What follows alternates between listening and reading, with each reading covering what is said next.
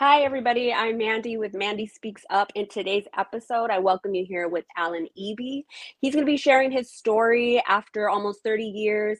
He was birthed, raised, and lived his life inside of this community and this system. And he's going to be sharing his story about his time in that place, how it was walking away. He's going to be sharing a lot of detail, and I'm really grateful for him for his story. I'm so excited and to have you here. If you're a first time listener, you can find some information on how to, if you want to share your story about walking away from the Potter's house. Um, you can reach out and find all that information in the description. And so let's welcome Alan Eby.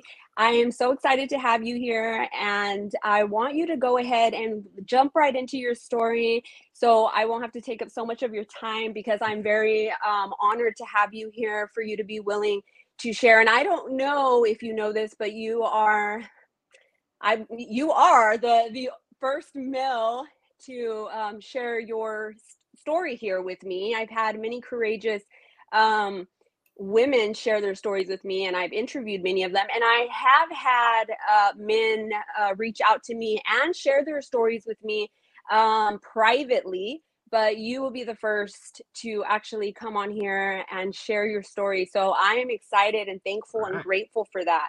So let's get into your story, Alan. Let's uh, go ahead and introduce yourself, and then we'll go into um, your very detailed story. yeah, yeah, and and uh, of course, uh, interrupt me when if, if I start talking too much. But uh, I'm Alan Eby. I uh, I was born in Gallup, New Mexico and grew up off and on all through the Southwest, and then spent uh, my teen years and a little before and after uh, in Northern California. And I now live with my wife and kids in Central Texas, and we love it down here. Um, and my wife is a school teacher at a high school, and I'm a full time artist. Uh, so, getting into the story, um, I was born in April, which is at the time Gallup, the Gallup Church had two conferences. They had a spring conference and they had a fall conference. I was born in the middle of the spring conference. And so when my parents left the hospital after I was born, they went to church before they went to the house. So I was I was basically in church before I was even in my own house from birth. And when I was six, my dad became a pastor. Um, he pastored in Colorado, in well, in so in Durango, Colorado, in Rio Rancho, New Mexico, and in Redding, California. I left Redding in 2006 uh, when I was 19, and I moved back to Gallup. And then uh, over the next few years, got married, started a family.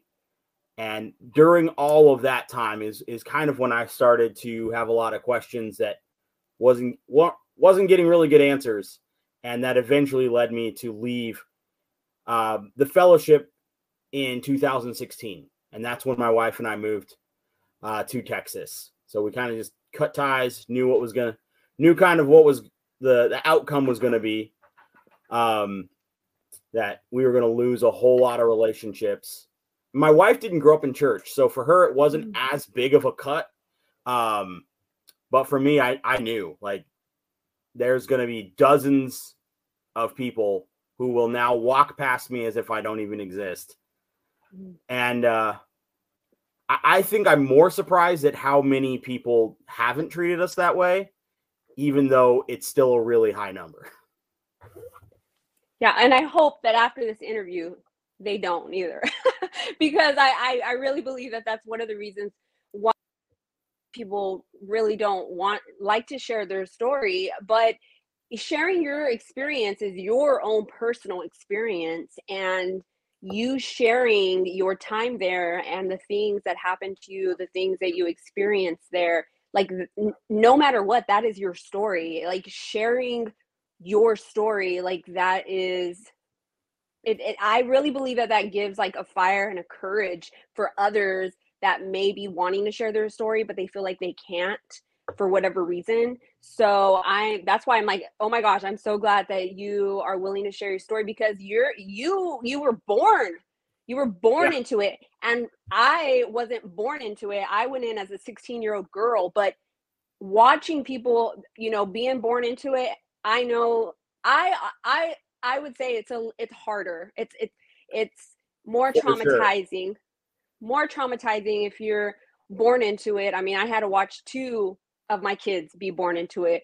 And so I I've seen the effects on it, but you left in 2016. You're born during this April conference. And for those that don't know anything about this place, or perhaps you're watching and you know a lot about this place, um, so there have been allegations of the Potter's House Christian Fellowship Ch- Church um, from the very beginning, and you can research that yourself.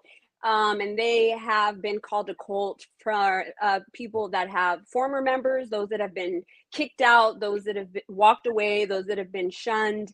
Um, you know, I myself was 100% shunned. Um, so, you know, that that research is all there. Um, you know, it and so I want to go into, you know, you're six years old, you become a pastor's kid. That becomes now harder because now there's more pressure i'm sure um, what do you feel like there was more pressure now that you especially because you were a pastor's kid like three different times right? Like your dad got sent out more than once? Right. So we didn't go back to gallup between colorado and rio rancho. Um but we went so that was just one church to another church then we went back home and then to uh, redding um and I think my parents tried to protect us a little bit from some of the stuff because there's always, and this happens in any church, um, but there is this expectation that the wife is going to be the pastor of the wives and the kids is go- are going to be the pastors of the kids. So there's this idea put on you from the congregation that you're supposed to be perfect. Um, and that's, I think it's a natural thing um, but it's still misguided. And my parents did try to protect us from that. But yeah, there is still definitely added pressure to to behave more than other kids. And if there was if we did something wrong, we got punished to the max. And that no matter what um no matter what my parents actually believed, if we were accused of being bad in any way by somebody in the church, they took their side like 90% of the time. And we were told that like we were we were given that expectation. Like we're going to do this because we cannot be seen as playing favorites. Um so yeah, there was a lot of pressure from that. But I've you know, I've heard that from pastors' kids that grew up in you know Baptist churches and Presbyterian churches. So what what like what was your punishments? Um when well when we were younger, you know, spankings, grounding, you know, whatever our home punishments were at that age. Um and then as we got older and we were getting involved at the church, it would be the same as anybody else. So you'd be sat down for ministry, um you'd you know, we would have uh, like media restrictions. We couldn't we couldn't uh, we couldn't listen to the radio. We couldn't because we used to listen to a lot of books on tape. That would be taken away. Um, things like that. Okay, yeah. Um, and I know in my time there, um, you know, I I now my I mean this is my own personal story, but now that I've walked away and I've looked back, I do from my own perspective, you know, have I witnessed um, you know, abuse of children. And that was one thing that I witnessed. And so, like, I've, you know, I've seen it and I know they called it spanking, but, you know, I, I seen severe, you know, severe physical yeah. um, spanking. And I know that there was questions come up about that and it was always swept under the rug and it was always just you know as I remember us having to read a book on punishing our children, and I cannot remember that book, but I have told people about that book, and I remember like literally them ordering a box full of those books and passing them out to every parent and telling yeah. them, you you must read this book and it was literally talking about physically punishing your children like physical physically to the max. And i remember a friend of mine being like i hate that book. Like i don't even but we were especially if you were um, you know up the ladder and a leader's wife or a leader you had to read that book. Um and, so, and and do it not just read it. You had to do it. Yeah. Yeah i i don't know if you remember that book but i know that the book was literally so crazy of literally like sitting your child down on a chair and telling them to do something and watching them obey and if they didn't obey like they would have to suffer the consequences of like physical punishment and then you would have to do it again. And you had to keep sitting them back in the chair and telling them like go put this away. And if they didn't get up and go put it away you would have to give them consequences. And that book was literally ma- like mandatory. We had to read this book on how to punish our children. And at the time you know i was a leader's wife and so we had to read this book. And i just think that's so insane. So i'm just referencing that with what you said about like spanking and stuff. But okay let's go into there's something that you said that really was like your quote that you said that really popped out for me um you said the way they abuse is approved from their leadership yeah so I want you to share like what does that mean? So yeah, so this is going to get into that the the toxic masculinity thing. So toxic masculinity is the absence of positive masculinity, right? Having a good dad, uncle, grandfather, somebody in your life that shows you what it means to be a real man, somebody who takes care of things and isn't like crazy and abusive. But the absence of a of a father at all, you know, there's a vacuum. And a lot of young men grow up in that vacuum and they they spiral out into all sorts of different things. Um so part of the thing that that the fellowship has done um which if you're if you're not familiar with them that's their own word for themselves there's lots of internal lingo and the longer you're in, the more that becomes just really normal. Um, but so the fellowship is the CFM ministry. So what they've done is created a culture and environment that's supposed to replace all of the negative things in culture that a young man without a father figure would seek. So a lot of that culture is about and, and this goes back even to some of the child rearing stuff. It's about negative reinforcement. If they do something that we don't like, you punish them.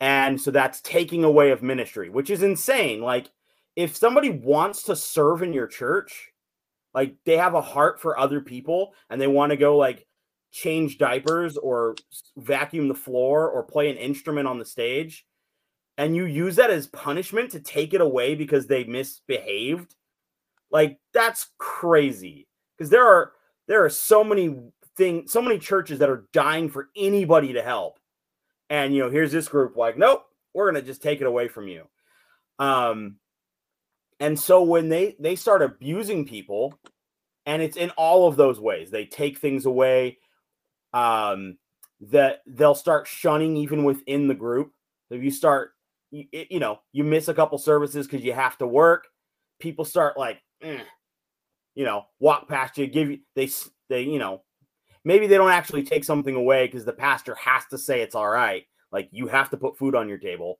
You you you told them ahead of time you couldn't be there. They still don't like it. They want to have that negative reinforcement culturally that makes you do the thing that they want you to do, or in most of the cases, not do the thing they don't want you to do. Uh, so even the times that the pastor would maybe over the pulpit or in public uh, affirm this thing that you did like all right you can do that if somebody in the church rebuked you for it got on your case about it like they were the pastors were behind closed doors really excited about that because that meant the culture is working.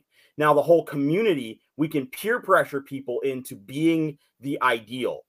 And you know their their whole list of standards which that's posted out there you can go find them some of them are are normal things. Like if you want to be in ministry in most churches they're going to ask that if you give financial support to a church it's that church so i mean that's pretty standard um but that you have to dress up in 1970s business clothes?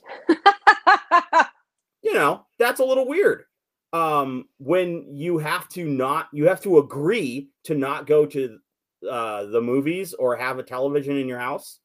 You can argue whether or not that's a good idea uh to have one because there there's plenty of of secular people that say you shouldn't have uh, TVs in every house you you should you know monitor how much you take in because it does weird things to your brain. But to for a church organization to say, no, we you can't do this. And and for me, I know I grew up at a point I I was in the church before that was a rule. So that wasn't always a rule. And I grew up eh, because of my my fifth birthday. Yeah, my fifth birthday, my parents took me to see that first live action Ninja Turtles movie because I was a Ninja Turtles freak. and that was so that was before the rule. And and it's all because there were some pastors who cheated on their wives and they blamed it on TV. Like you have no self-control or a moral standard that keeps you from sleeping with somebody you're not married to and cheating on your wife. So therefore we should take TVs away from everybody. And so it's those kinds of things. So if if you sneak out and you go to a movie out of town when you're visiting family and somebody finds out about it and and they get on your case, you know, pastor's like, "Good job. You get you get a brownie point. You get a star on your sheet." Right, for snitching. They love for you to right. snitch. And and it's because it's it's creating that culture that they want that when you bring new people into it and you instantly want them to conform uh, to the group uh, ideology and and and the what they look like. The first thing that they do is love bomb them. When you walk yeah. in, everybody wants to take you to lunch. Everybody's so nice. They're so happy. They give you books. They give you stuff. They invite you over. You know, it's all this great stuff. But then that now becomes uh, currency that they can then take away when you do something wrong. And then secondarily, they start bringing in all of these other people and putting you and they they want you to instantly as soon as possible get involved with something um and and then they keep you so busy and so immersed, immersed in the culture that the threat of taking it away freaks you out and you you instantly you know step in line. Yeah and every everything that you're saying is literally some of the reasons of why they are branded a cult even by professionals. Right. They're literally you're just like name you're like checking them off the list. And i have people that have found me that are in the it's still in this place and they have actually questioned am i am i in a cult? How can i figure that out? And first of all i'm really happy about that. I'm really happy that they're even asking that question. Um, but i know for me since I went in at 16, there was always a rule of no TV. So we never had a TV right. until about a month when I escaped. And um and I like to use the word escape because I was freaking terrified of leaving. Like when I say terrified, I know that some people that have like are not like they can walk away easily. I don't know how you do that, but for me, I was freaking terrified. I felt like a bomb had went off when I walked away and I know now that it was PTSD and a lot of other emotional like real stuff that they say is demonic. And so I I know that you used a word for it and as you're explaining this it sounds even more like it as you told me it was it was like a religious gang and it and right. that, that you just described of how it could be a religious gang and it is so true though because it bring it draws people into that already have this because if you are already raised in a lot of this stuff outside of this place it's going to be very easy for you to get sucked in and then with all the snitching like they want you to tell on people Like, yeah, yeah. It's it's funny because you see again these these young men that grow up without fathers. Uh, they either well, it's not two options, but they predominantly end up in uh, violent activities like gangs. Maybe if they're not in a community that they, they have that, a lot of times they end up in the military. And either one of those things are perfect breeding grounds for uh, people coming into this church because it's it's it's it, it, it depends on the pastor because that's the other thing where I, I would say that the fellowship overall is probably a cult but there are individual churches that might not be over that line because there is some freedom by the local pastor and that's slowly being taken away more and more. But right. there is still some to where some of those guys are good guys. There are a few they are there. Um, we've both met them. Some of them are still there some of them are not. Um, but it's it's predominantly uh, misogynistic. Women pretty much are there to to take care of all the things the guys don't want to do, which is taking care of the kids and cleaning. Um, and and they're not really given a, a voice or a place. Well, if you're this ultra macho guy, like women can't tell me what to do. I'm not going to listen to her. So that makes sense for them, right? Um, they would absolutely want a very male driven environment um, and then you have the hierarchy thing. And there are some, you know, matriarchal societies that are like that where where mama says and and that's it.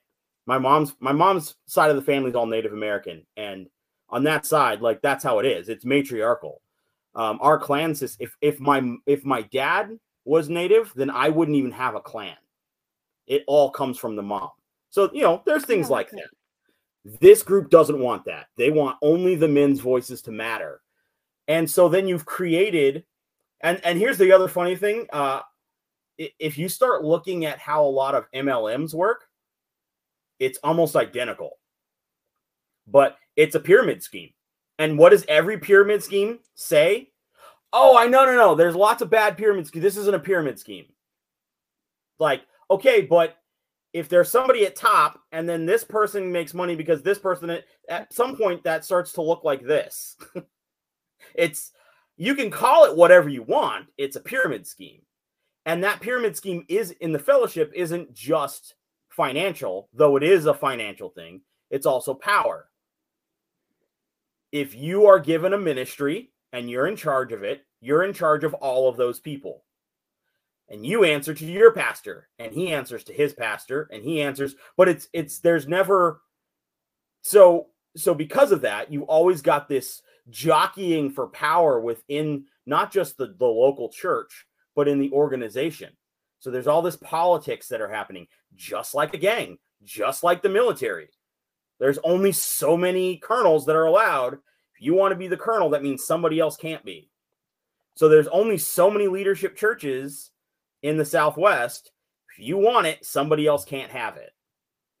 And so at some point, it isn't just a meritocracy, which I've heard that I've heard that term used.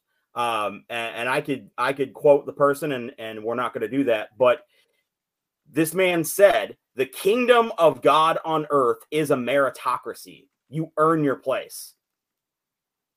And then preach sermons that it isn't about works.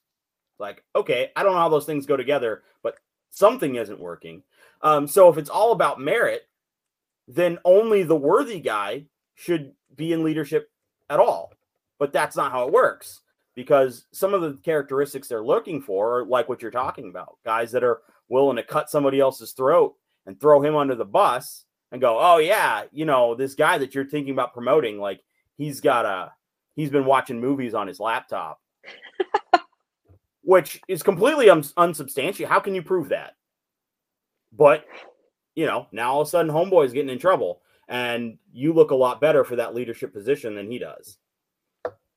Yeah, and watching movies on your laptop um, is something huge, but some of these guys have had allegations of physical abuse. Um, I mean, sure. sexual abuse. They have had allegations all over. Um, but apparently that's not as bad as watching uh, movies on your laptop. but uh, let's go into um, your. Um, you, you told me that you struggled with some like your mental health started to struggle in this place.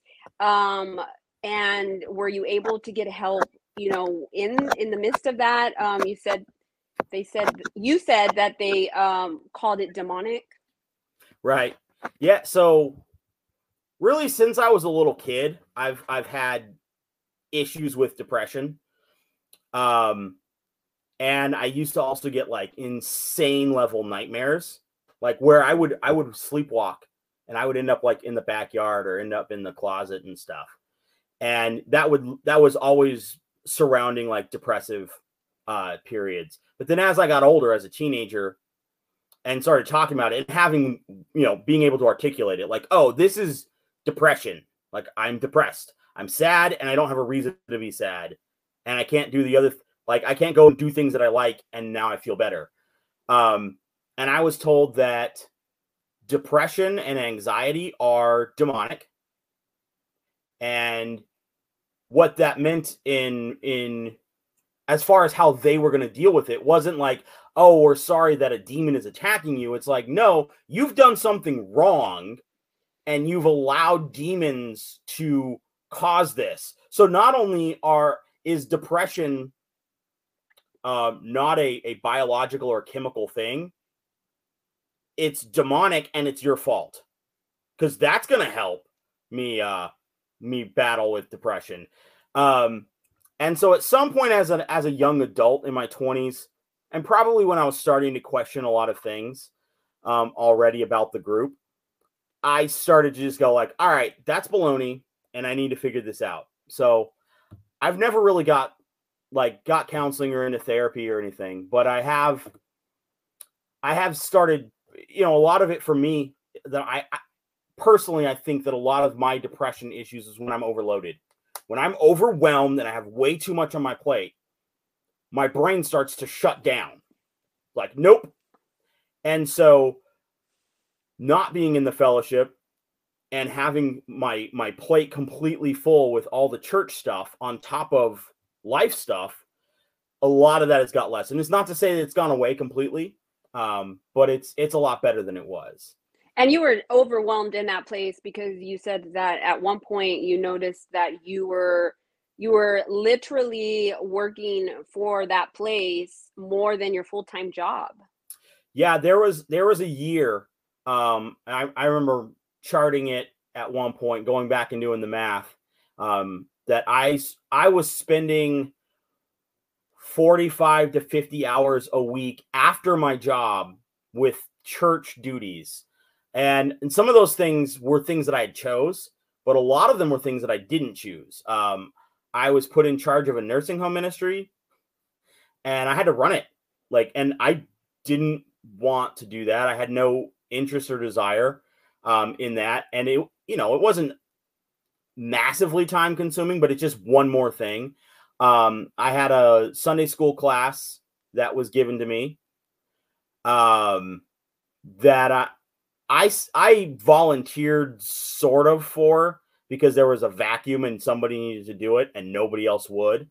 So there's all that also that kind of thing where it's this subtle pressure to to step up and take on responsibilities that you can handle. Um, and at the at the time, so the other thing is they they primarily give value to pastors. Um, other ministries in the church are kind of devalued. So all of the young men that are coming in, you want to get them married really quick and you want to start accelerating them through all of those things that I mentioned. And you know, and they have all their their Saturday ministries of going and of not you know annoying people on Saturday mornings and then doing the coffee house thing in the evening. Um, and you've got church Sunday morning, Sunday night, Wednesday. You got Bible studies somewhere in the week. All of those things. All of that is to get you in this life of church. But if you aren't wanting to be a pastor, then you kind of don't matter so there's there's this subtle thing that's because this is the brass ring that we're giving you, and we're calling out and we're challenging your masculinity. Like, if you want to be a real man, you need to be a pastor. And if you want to be a pastor, here's all these other things that you have to do here before we sign off. So now you're you're almost fighting to prove how much you're willing to work, how much you're willing to sacrifice, uh, so you can get that brass ring. And uh, I've I've heard it afterwards from from friends and family that are still inside that I was fighting to be a pastor, and none none of the pastors that I was under was ever going to send me out. So here they were, and but they also didn't have the the respect or honor for me to come up and say, look, this is never going to happen. Go get a good job and like, you know, put put down some roots. No. No, because they need all the all the all the hands they can get to do all the work they don't want to do. Exactly. And you're so you're you're so here you are, you're you're working for them and i like to say it's free labor because it's or yeah. volunteer i mean they say volunteer, it's volunteer voluntold yeah and it's shaming it's like shaming and like ridicule and humiliation and it's like this huge like a dog chasing his tail kind of thing and i you know you see it so you've seen it so much um, so it's normal to you but people from the outside watching in you know i have a comment here from Andre who's watching and he says it's just guilt tripping all day. Like that's literally yeah. what they're doing. And then he also said it sounds like they're forcing you into a people pleasing position and then shame you if you don't do it. And you're there you are, you're just wanting to be like this good man, this good person and you're of course wanting to get sent out because that is the top of the line if you can do that you've proven yourself and so you're going to literally do whatever it takes to get up there and you what is really making like is is scary hearing you say this and me thinking about it um is the fact that here was somebody that you know you're you, you dealing with like mental health uh, and they're telling you it's evil and demonic and it's your fault. How many men how many men i'm thinking about this while you're talking about it. I'm like how many men and let and don't even bring in women or children because that those are like who cares about them in that place. But let's just talk about the men. There are men in this place that possibly could be dealing with mental health issues and they're want they're wanting help they're needing help and instead of giving them help they're literally giving them positions to take over and to lead people and lead ministries while they're dealing with this other stuff. Like it, it, do you not see the problem people? Like this is sick this is disgusting and this is happening every single day like it's normal. And one one thing that you also talked you that you also said was they they um and something that you're unfortunately and sadly, which is normal because I feel like anybody who's walked away goes through this, but feelings of like regret and shame because we literally did some of this stuff. Like we literally yeah.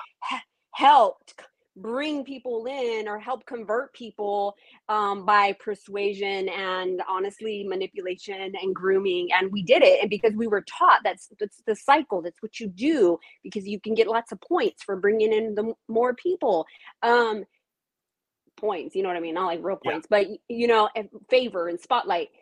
Go up the ladder. Um, so like, what are some of the things that um, you know, I know you said one of them was like they bullied bullied people into praying. Um, I, like, yeah, that's a lot of the altar calls at the outreaches. Uh, you know, you go out in the town, you show a movie, you do, you know, play some music, do whatever you're going to do, get a crowd of people, and then you get up and, and preach and then when you pull your altar call, uh, it, it's and again it depends on the person, but really because there isn't a lot of um, there isn't actually a lot of good theology even in in how they're doing this. It just turns into this thing of like we need people to pray this sacred prayer and fill out these cards so Sunday morning I can get up and I can show off this handful of cards that supposedly turn our, turn into souls going to heaven. Um, and maybe some of those do, but the problem is most of the time what they do is they get up there and they tell you like you are a terrible, horrible person, And the only way out is if you come down right now and pray this prayer.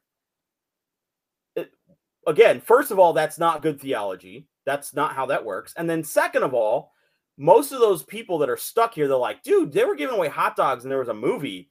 That's what I came out here for.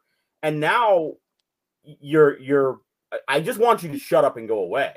So, yeah, I'm going to come down and pray your prayer and fill out your little card and give you Domino's number. And I'm going to bounce because you're bullying me into this. And I don't have, I, I wasn't prepared to get up and have to confront you and say, no, I don't want to hear this. I'm leaving now after I just ate your hot dog and watched your movie. So it's all this setup of like, here, we're giving you something, then you have to listen. Um, and then not just have to listen, because that'd be one thing. If you got up, you share your gospel message after a movie. You fed them some hot dogs, you showed them a movie, you get up and you tell them about Jesus, and you pack up and go home. That's fine. But you bully people into coming down and praying this prayer with you, and then you send your people down, and they go down and they, you know, throw their arm around them and it seems it seems friendly but it, it could also seem not friendly depending on who you are. Um and it it it's it's a lot of just and that's where it starts. Could you imagine if you pray the prayer at the at the park? You went and watched a movie ate a hot dog. These people like scared the crap out of you you went down pay, prayed their prayer you show up on sunday and then they're all super excited that you're there and this whole thing now 15, 20 years later, and you're realizing, wait a second. Oh, wow. This is crazy. That's actually happened. You literally, you yeah. did, you literally uh, shared a little bit of my story of how I got hooked in it. And then I also interviewed another woman that after 35, 35 years after she left this place, she finally wanted to share her story. And that was something that um, she said too. Like, I went through a hell house, which is like a haunted house. Yeah. I went in, and then before I could get out, they were like doing this altar call, and they're literally like saying we're going to hell, and that you need to pray. And so, like, I prayed just so I could leave because it was really hot in there. And then for the next two months, they literally stalked me. Like, they literally stalked me. Um, they found out where I worked. They as a teenager at a fast food place, they would find me there. They would go to my house constantly, constantly, constantly for two whole months. And then finally, that's when I decided to go. And then almost 17 and a half years later, I finally was able to get rid of them. I mean, this is real. Like this, it it, yeah. it starts off so subtle, and then it just like sucks you in.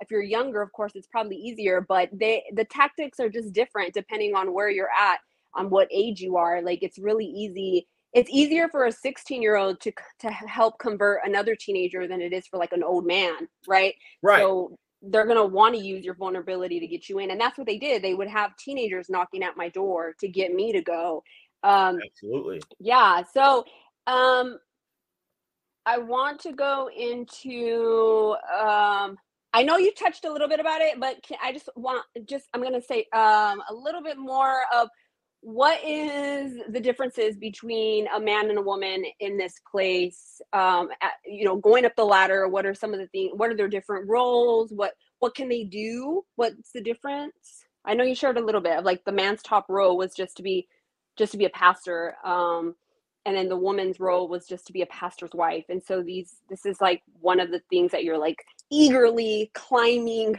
and scratching right. yeah that's the brass ring given to you um exactly yeah, so so first of all, if you if you hear them talk about other churches, which it's never a positive, right? All other churches are evil. Um, but they're always talking about the feminization of the modern church. There are too many women involved. And and any imbalance should be corrected. If if you have a church that's 90% women and 10% men, the men are there's going to be something funky. You, you know, you, you want to seek some balance, but their balance to all of the the, the church world that they want to harass um, is to completely de-emphasize women other than in a family setting. Like women are really important because they take care of the kids. So the guy can go do all the things that we're that we value. Um, and if if there's a woman who wants, then that's their calling because that is, you know, there are stay-at-home like I my my one of my uncles has been the stay-at-home dad for his kid's like whole life. His wife is a mathematician. She makes crazy money. That's his thing. And there are women that have the same. So if that's what you want to do, great. Right. But, but if you're in this place, how do you even know that's what you want if like you right no there's not another option given right um, you're you're discouraged from going to college because if the wife is working then she's not home with the kids and if she's getting an education and she's working she's going to have questions that her husband can't answer who's the pastor um, so women are their their role is is really de-emphasized. I would it depends on the pastor whether or not they're actually just uh, garbage people basically. There are some pastors that are extremely misogynistic and women serve no purpose other than to make babies. And i'm sure you've run into some of those guys.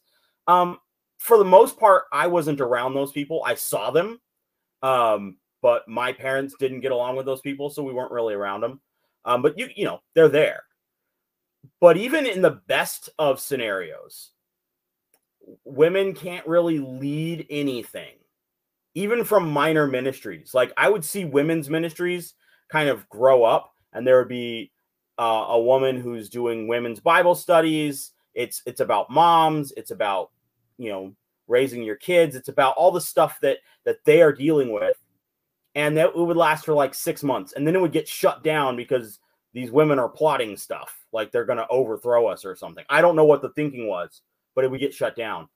Um, so yeah, women women couldn't be in charge of anything. They could be involved in most things that weren't leadership because those leadership roles were reserved for the men who were going to be the leaders.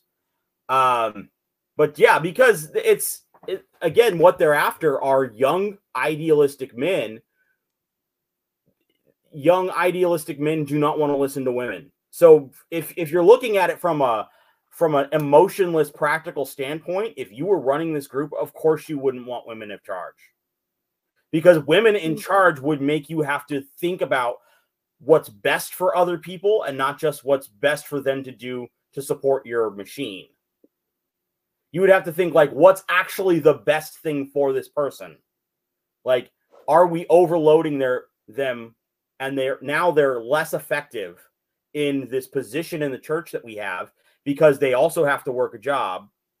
Those questions don't really get answered unless there's women involved. And that even if that's just a pastor's wife going like, look, that dude looks stressed out. You need to lighten his load. I've seen that outside of the fellowship with pastors' wives who aren't really involved. Um, but that's by choice.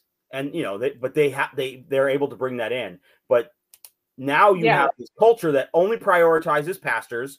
Women can't be pastors, so therefore women are not prioritized. Um, right. And their only role that I mean, the brass ring is that one day your husband will be a leadership pastor and you will get to share his bed and raise his kids. That's that's the brass ring. And again, so if that's what you want, great, but most but people do, don't. And if you're surrounded by people that's all they want how are you supposed to say you don't? And again like what you're saying it's like if you have a environment where like only the men are in charge and women can't speak up because they don't have a voice then what do you think happens in environments like that? Because you're going to have women that are going through things physical things, things that are probably even illegal, and they are not going to speak up and they are not going to come to you because they cannot. They feel they cannot because the only person they can go to is a man, a male. Right. Even even law enforcement understands that that when a woman has been violated, they get a woman a female in, officer. In, yes, Absolutely. to come and that they are smart enough to know that but in this place they're not that smart because in everything that i've seen and the stories that i've heard the women that i have interviewed who didn't have to share their story especially with some of the stuff that they said like I don't even know if I would want to share that because it's embarrassing. And yeah. you're you're sharing it to probably some people in that place that are going to listen, and they're probably going to be men, and they're probably going to be like liar and and just not believe it. And that's what's really sad is because you've already created this culture and this this this environment that is so against women that even if a woman feels that like even if she's not gonna i i didn't i didn't i didn't i yeah. i didn't speak up and when i finally did speak up and i finally went to the founder's grandson to tell him what was going on because i was like he will listen he will listen um he hung up on me he hung up on me and told me i couldn't so and i was just trying to share some really terrible things that were happening so right. it that just makes me really sad because i'm like if you're sharing about this how this environment is is is weaved like what is going on? Like you chances are chances chances are that there are um, like other the the ones that are not really looked upon that have stories that are so untold that if you knew you would want to scream and shout and cry and that's absolutely. that's, well and so and so something else that I've I've been thinking about for a while. So um because I'm I'm a nerd, I like comic books, and so in Comic Con there's this thing called cosplay where you dress up as a character, but you're supposed to like when you're in the costume, you fully embody it, right? So if you dress up as Spider-Man, you don't answer to your name. You only answer to Peter Parker or Spider-Man. You know, you're play acting this role. Um, a lot of what happens in this group is you're kind of given this ideal of a of a 1975 businessman as far as clothing. Like so that's business cat business standard, right? Is what they say you should come to church in. Is this button-up shirt, and I'm talking for men because women's it's a little different, but it's still based on that same times period. You got this button-up shirt with a tie that you tuck into your slacks and your shiny shoes and a belt. Nobody dresses like that anymore. right? Nobody does. I mean, there are people that choose to, but they look as like they're peacocking, right? They're dressing like that to show off. These people are not doing that. They're dressing up like that because you're told to. And then you're also told to act in all of these ways. And uh, so the, the ultra conservative 1975 or early 80s, uh, that that conservative culture that existed, which it wasn't a conservative time in America, but they're basing it on the conservatives. That's how we should also treat our children and the women and minorities and how we should work. You're expected to be involved with church in a way that wouldn't have been that much of a burden for somebody who was working a full time job in the 1970s. You worked Monday through Friday, you had weekends off, you were off at five. That's not the reality today. So, at what point have they just become uh, the Amish 200 years later? We don't believe in any technology or clothing past 1970. All of it is evil. So, you know, at what what I don't understand why that's the thing, but here's here's where I think this turns into a more of a problem. So now as as a young man, I've been my whole life in this group. I have been taught from birth to lie about who I am. Mm-hmm. Every single day. Good. which you experience as well, right? You come in at 16, and I don't know how long it took you to become more immersed, uh, to use again their their lingo, to be locked in, right? Um, but when that happened, it's the same thing. You were being taught to lie about who you were every single day, and it was called denying yourself and taking on, you know, God. But that's not that's not the thing. God made us all unique God made you to love the things you love that I'm, you know, I don't. That's how God made us. I like how you said that, but you don't even know what you like in that place. That's what's messed up. Well, and like- exactly. So if you grow up there from birth, when when you start to have interests or desires or passions that don't line up with what's beneficial to that group, they're repressed. So when I wanted to go to art school, that was just like not a thing. Like you don't go to art school because if you go to art school, you're going to become a, a liberal homosexual, and that that's about the worst thing that they could imagine you could become. Um, but all of it, you know, art didn't benefit the group at all. So uh, it was discouraged. It would be the same thing if I had the the inclinations and the ability to become a doctor. It'd be like, mm, no, doctors aren't useful to us. We only pastors are useful.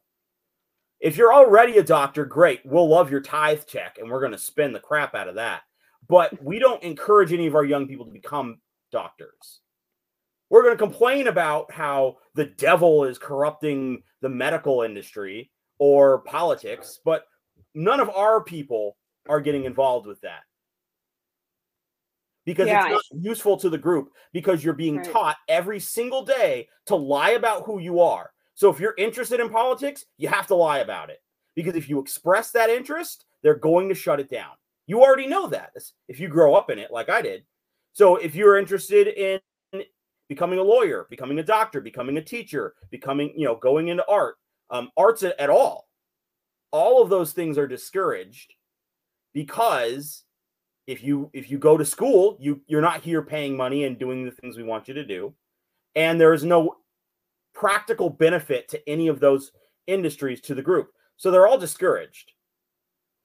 And because of the the hardcore militaristic environment, you have to be the good little soldier. You have to be the Lego brick they've told you that you are. You can only be, you know, a four dot Lego brick and you go right here and you do that thing. And if you do anything else, you know, we're going to shut it down. And so right. I don't know how they expect there to be even healthy Christians, much less mentally and emotionally healthy people that have been taught to lie about who they are their entire lives. And then we're going to ordain those people and send them to another city to start reproducing this same Amish level of weirdness and and start forcing other people to pretend to be this thing. Wow. Yeah, I love how you said that. That's so true because that is so true. You literally, and then when you leave, it's like now you have to like undo all the lies and you have to start from right. scratch. And you're like, it's like you're building, you're building yourself again. And you're like, okay, what the only thing I know is my name. That's the only thing I know is true. What I don't know what else is true anymore. I don't know. And so I when I walked away, I didn't even know what I liked. I remember when I I had just left and I remember somebody asking me what was my favorite music or my favorite movie. I couldn't even answer that question. Answer? I had I had no idea what music I liked because I only listened to their the music that I was allowed to listen to or the movies that I was allowed to listen to. I didn't know myself. I didn't know who I was and that is so massively true in what I've seen other people that I've interviewed. And it's like they don't know who they are and you were born into it. I just can't even imagine having to like first of all, how how do you question that? Like what is it? Like how? Cuz I was terrified to question it and I was I went in at 16. Like what is it that gets you to question that after being born? And like how do you not how are you not scared of that? Yeah. Well, I, I will say that it definitely was scary um, because your whole life, especially, I mean, I'm sure you have instances you can think back to as well for the length of time you were there, but you're told that if you leave, like, your your wife is going to be a prostitute you're going to be selling drugs on the street like you're going to be broke your kids are going to be in gangs your whole life is going to fall apart if you leave so then when people leave they already think that's what's going to happen so then they do it that's so, so there's sad. and and so there's that fear. Um, so I would say that the first thing is when I was I was probably 24, 23, 24. Um, and this just shows you how long it takes because I didn't leave until I was 29. So we're talking four or five years here, starting to wrestle through some stuff. Um, but I had a, a, crisis of faith. There was a number of things that happened, uh, but I, I realized I had to figure some things out for myself. I couldn't um I couldn't believe things just because they've been given to me. I had to believe them because I believed them. So what I decided, um, and and I didn't see any problem with this and the fellowship connecting. Like I I thought this is this is still going to be a good thing, and this is going to lead me to becoming a pastor, which was still my goal at the time. Was I'm going to be uh, a more biblical Christian. I'm going to take my Bible and I'm going to study this and I'm going to take off all of the filters that I have I have kind of accumulated over my life. And as I started to pursue that goal and read the Bible without all of the religious filters that I had been given throughout my whole life, it started to lead me further and further away from the theology that was being taught. And not so much over the pulpit, but in the culture of the church. Some of it over the pulpit, but mostly that cultural thing. It just didn't line up. People were not living in a way that lined up with what the Bible says that we should be doing. So that of and and that was one of those big things that took a couple of years for me to work out like wait they they are actually teaching us to do things that aren't in the bible.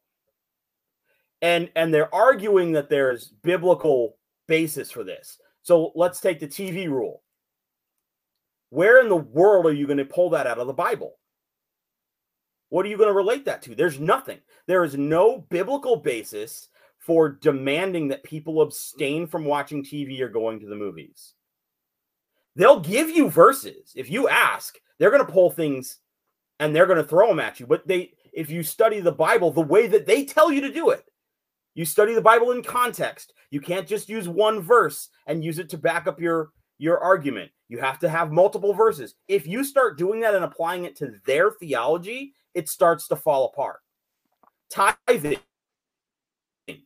Tithing is massive there, right? 10% of your of your income needs to go to the church. And that's the least. Tithing is all over the Old Testament. It is not mentioned in the New Testament. Um the TV thing, that's there. Uh, what about tattoos? I'm sure you heard this. Tattoos and, and weird piercings, like straight to hell, right? Well, the only verse that they have is in Leviticus. There's one verse. And you know what is also in that same passage. It says that you should not cut your hair or shave your beard like the heathens do. So that they're relating tattoos and piercings to cutting your hair and shaving your beard. But how many times have you seen a clean shaven, short haired preacher up there telling you you shouldn't have tattoos? He's violating the same passage and twisting it to you. So it's those kinds of things that over time you you start going, this isn't one instance. This isn't one thing where it's kind of weird or it's cultural. Like, oh, they just don't like TVs and maybe there's some backing and they're not going to use the Bible to explain it, but that's just kind of the thing here. It's that's that's not that's one thing. There's a whole bunch of them and they don't line up. So it's it's that progression that over those 5 or 6 years I slowly started uh like like uh, Andre is saying here, connecting all those dots. Um, and that picture starts to look different than the picture that you're shown. And that was uh, ultimately that and a, and a few just really rough encounters um, with some with some folks that should have been in my corner that weren't. And I'm talking mm-hmm. pastor pastors and leadership people that I was going to with things and given nothing. I, I was given like pray about it, brother uh, kind of advice, which like because I didn't try that right. Um, so those things, along with the with the Bible study I was doing on my own, that's what led me out of the fellowship, and that's what gave me the the the foundation to stand on. Like, no, I'm leaving, and I'm not leaving because I'm angry or I'm lazy or I'm uh carnal, which is another word that they've they've uh, bogarted and used the, the, way that they want to. But it's not. I'm not leaving because of those things. I'm leaving because I want to be a better Christian, and I can't do that here.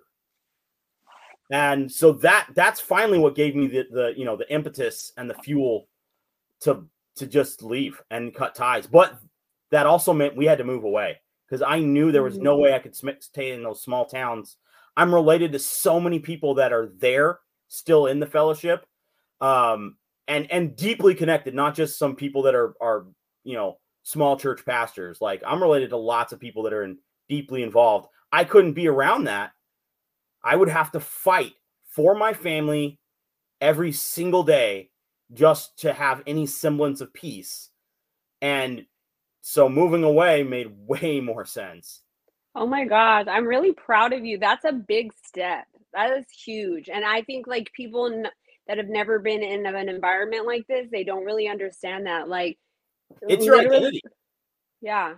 Like you literally like that's that's how you saved yourself. Like I yeah. moved away too right after I left. After I escaped, I literally moved hours away and I really believe that that's one of the ways I began to heal myself. Like that's mm-hmm. where my healing process was. Like I literally spent 5 years 4 to 5 years healing from the trauma and the lies and discover right. discovering who I am, discovering what I liked and what I didn't like. And I love the fact that like everybody has their own choice. You know, I love how you were like okay, they're saying they're Christian, but like literally you're not even biblical. Like you're not like let me go do that myself and like for me, I walked away and I undid everything. And then I realized that I didn't even want to be a Christian. And that's not even yeah. the beliefs that I, that I, those were not even my beliefs. Those are, I didn't even believe that. Like,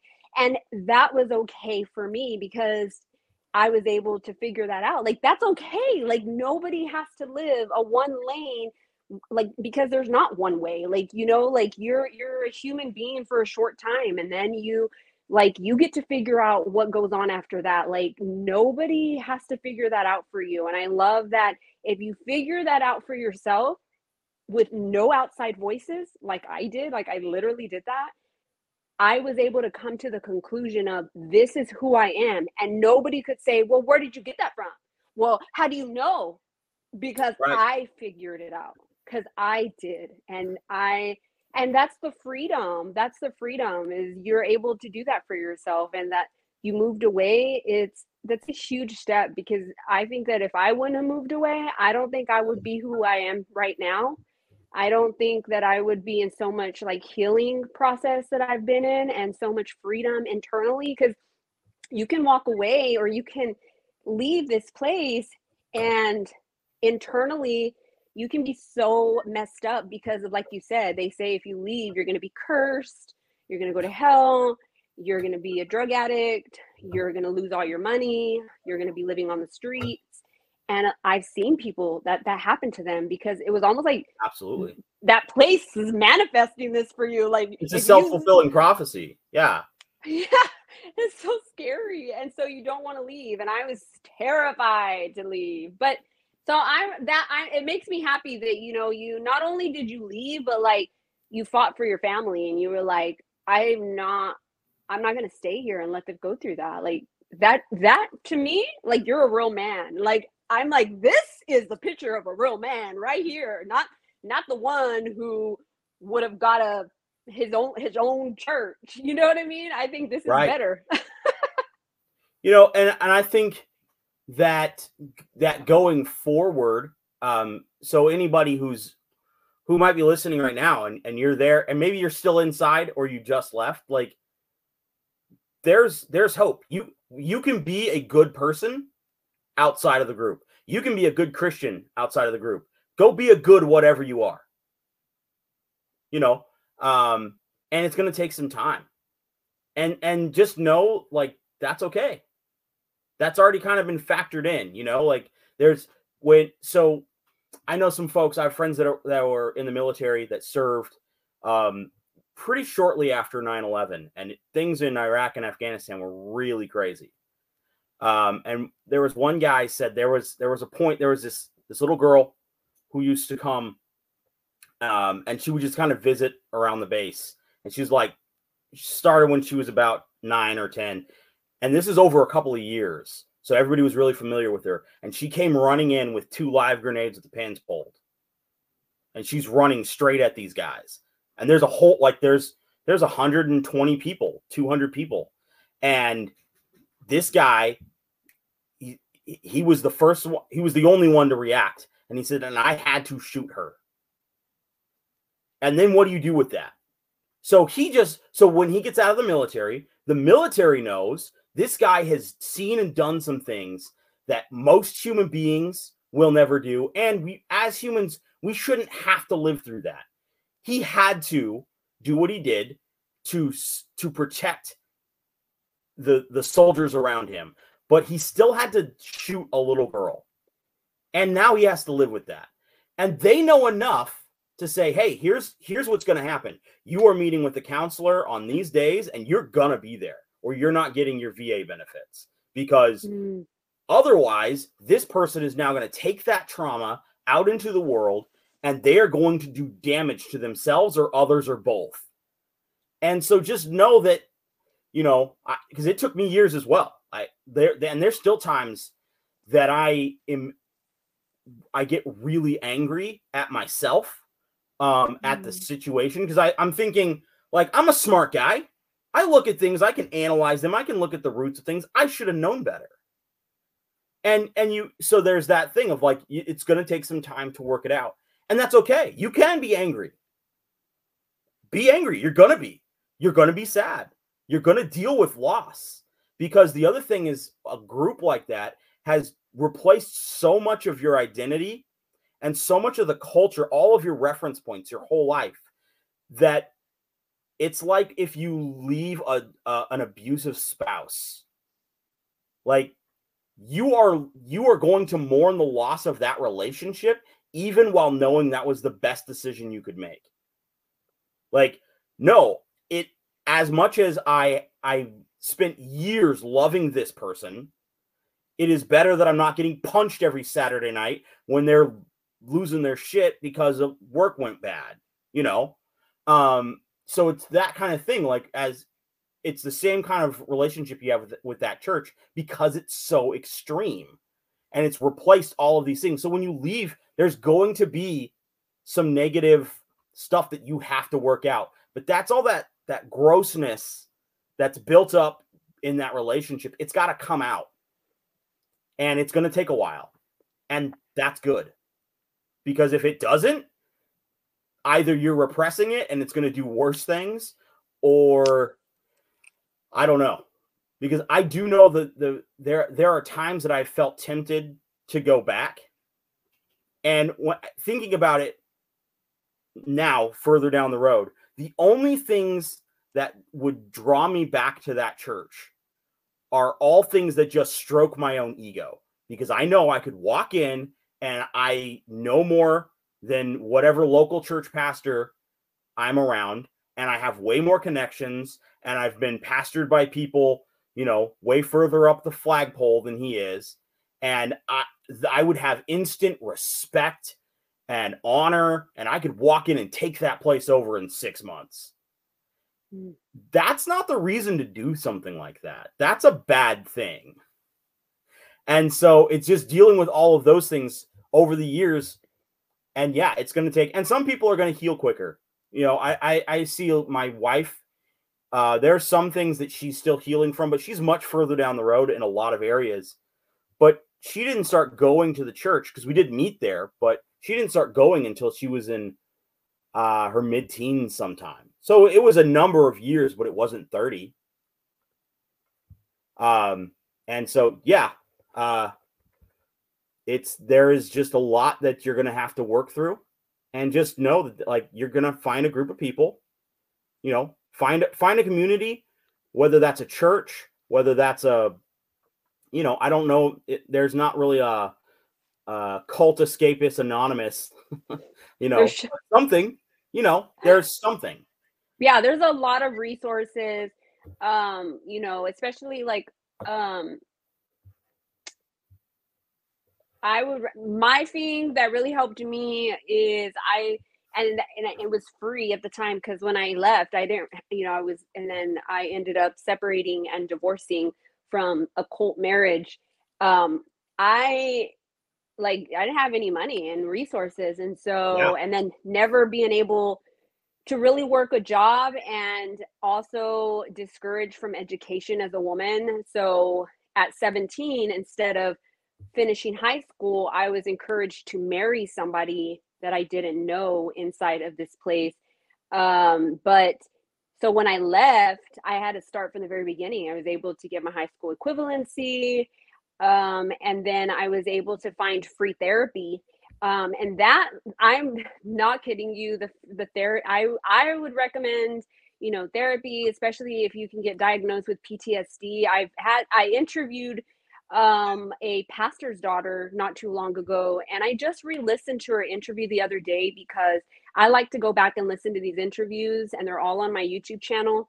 And um, that was one of the things that she said is she didn't know like how fucked up this place, like how fucked up this place was until she went into therapy and she's literally telling the therapist what's going on and the therapist had to like look at her and her jaw dropped and yeah. some of the some of the yeah. stuff that she was telling her that had happened in this place like she didn't even think it was that bad until she started talking to her therapist and the therapist was like can you repeat that what did you just say and like she was like that's when i knew that i had trauma and then she ended up getting diagnosed with ptsd and like so this is real stuff like you're really dealing Absolutely. with stuff you're not just like oh you just need to pray more or you need to read your bible more because i did that i tried that it didn't work and i ended up getting more depressed i was so depressed i had suicidal thoughts as well mm-hmm. in that place and um so if you can find therapy if you can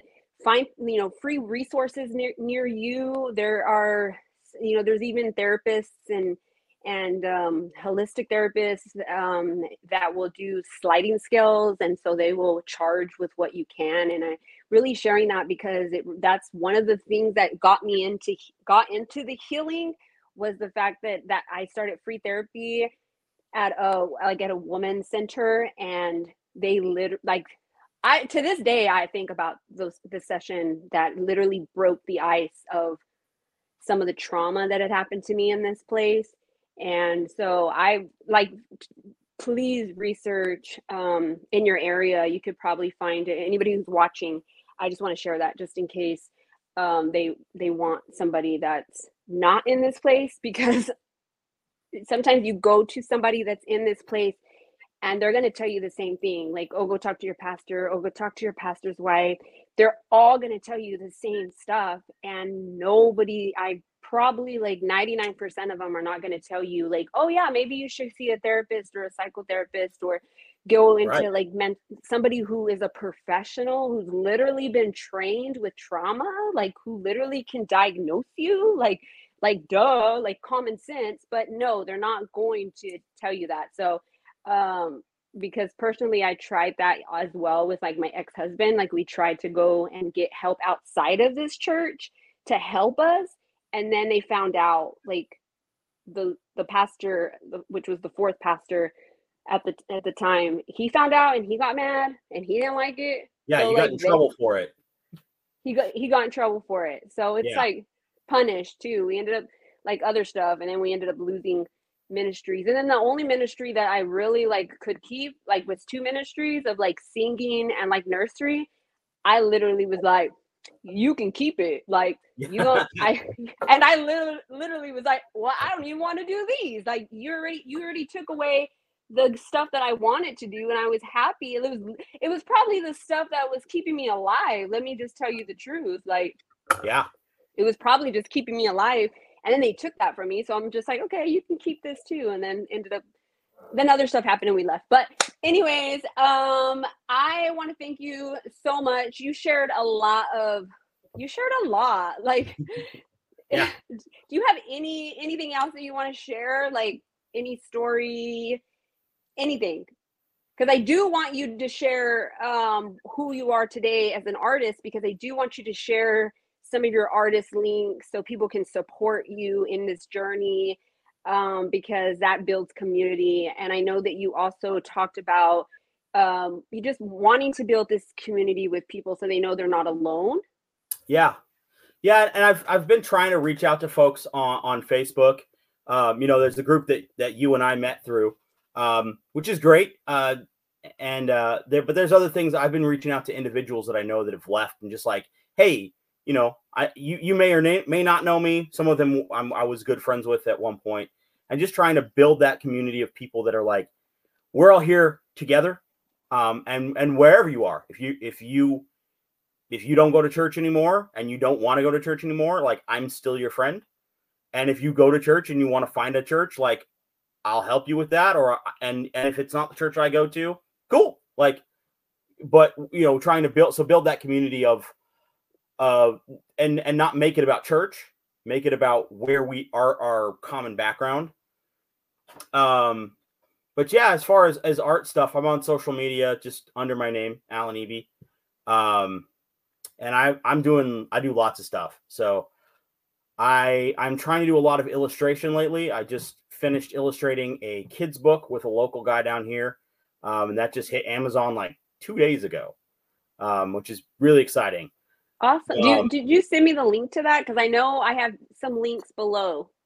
So the links below, you will find uh, the link to it on my website, which I did send you. Um, but I think the book has come out since the last time we talked. Okay, uh, awesome. Well, you can. I'll add that below and uh, that's you know it's just on Amazon, so you can order it there.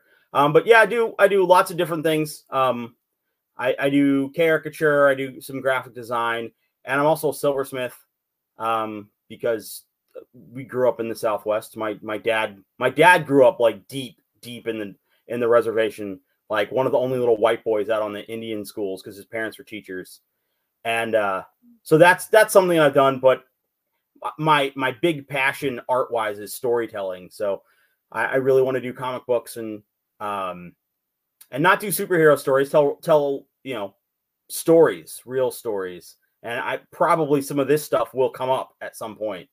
Uh, I have some things sort I, I have to think about stories for a really long time before they they start coming out uh, in a in a more real way. And um so I have one that I've been thinking about that's loosely based on m- more people that I know that were in the church more than myself.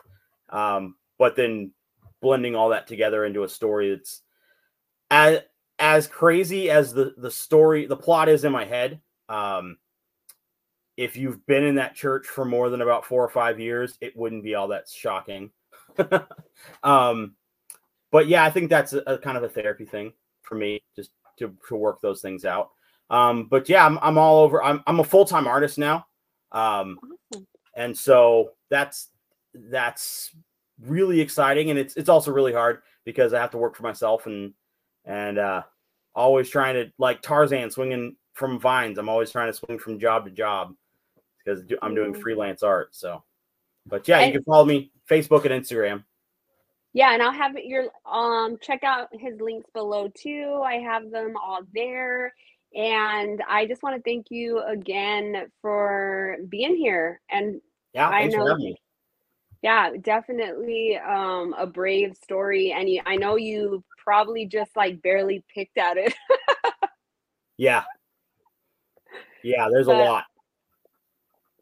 Yeah, there is a lot. Um, yeah, I personally am hoping to write a book one day. And um, yeah, I'm I hope your art, uh, you know, just blows up. And uh, I definitely want to check out that um, that that book you said on Amazon. So definitely, I'm going to be checking that out and um, check out the links that I have below to find more about Alan, Eby. Thank you so much, and I am so glad that you and your family are safe. And I'm wishing y'all so much more uh, healing um, but I know sharing your story does help, and I know that your art as well. Um, it sounds like it's going to be very healing. It's going to bring up lots of like it's gonna it's gonna bring a lot of like um, healing, and so that's going to help.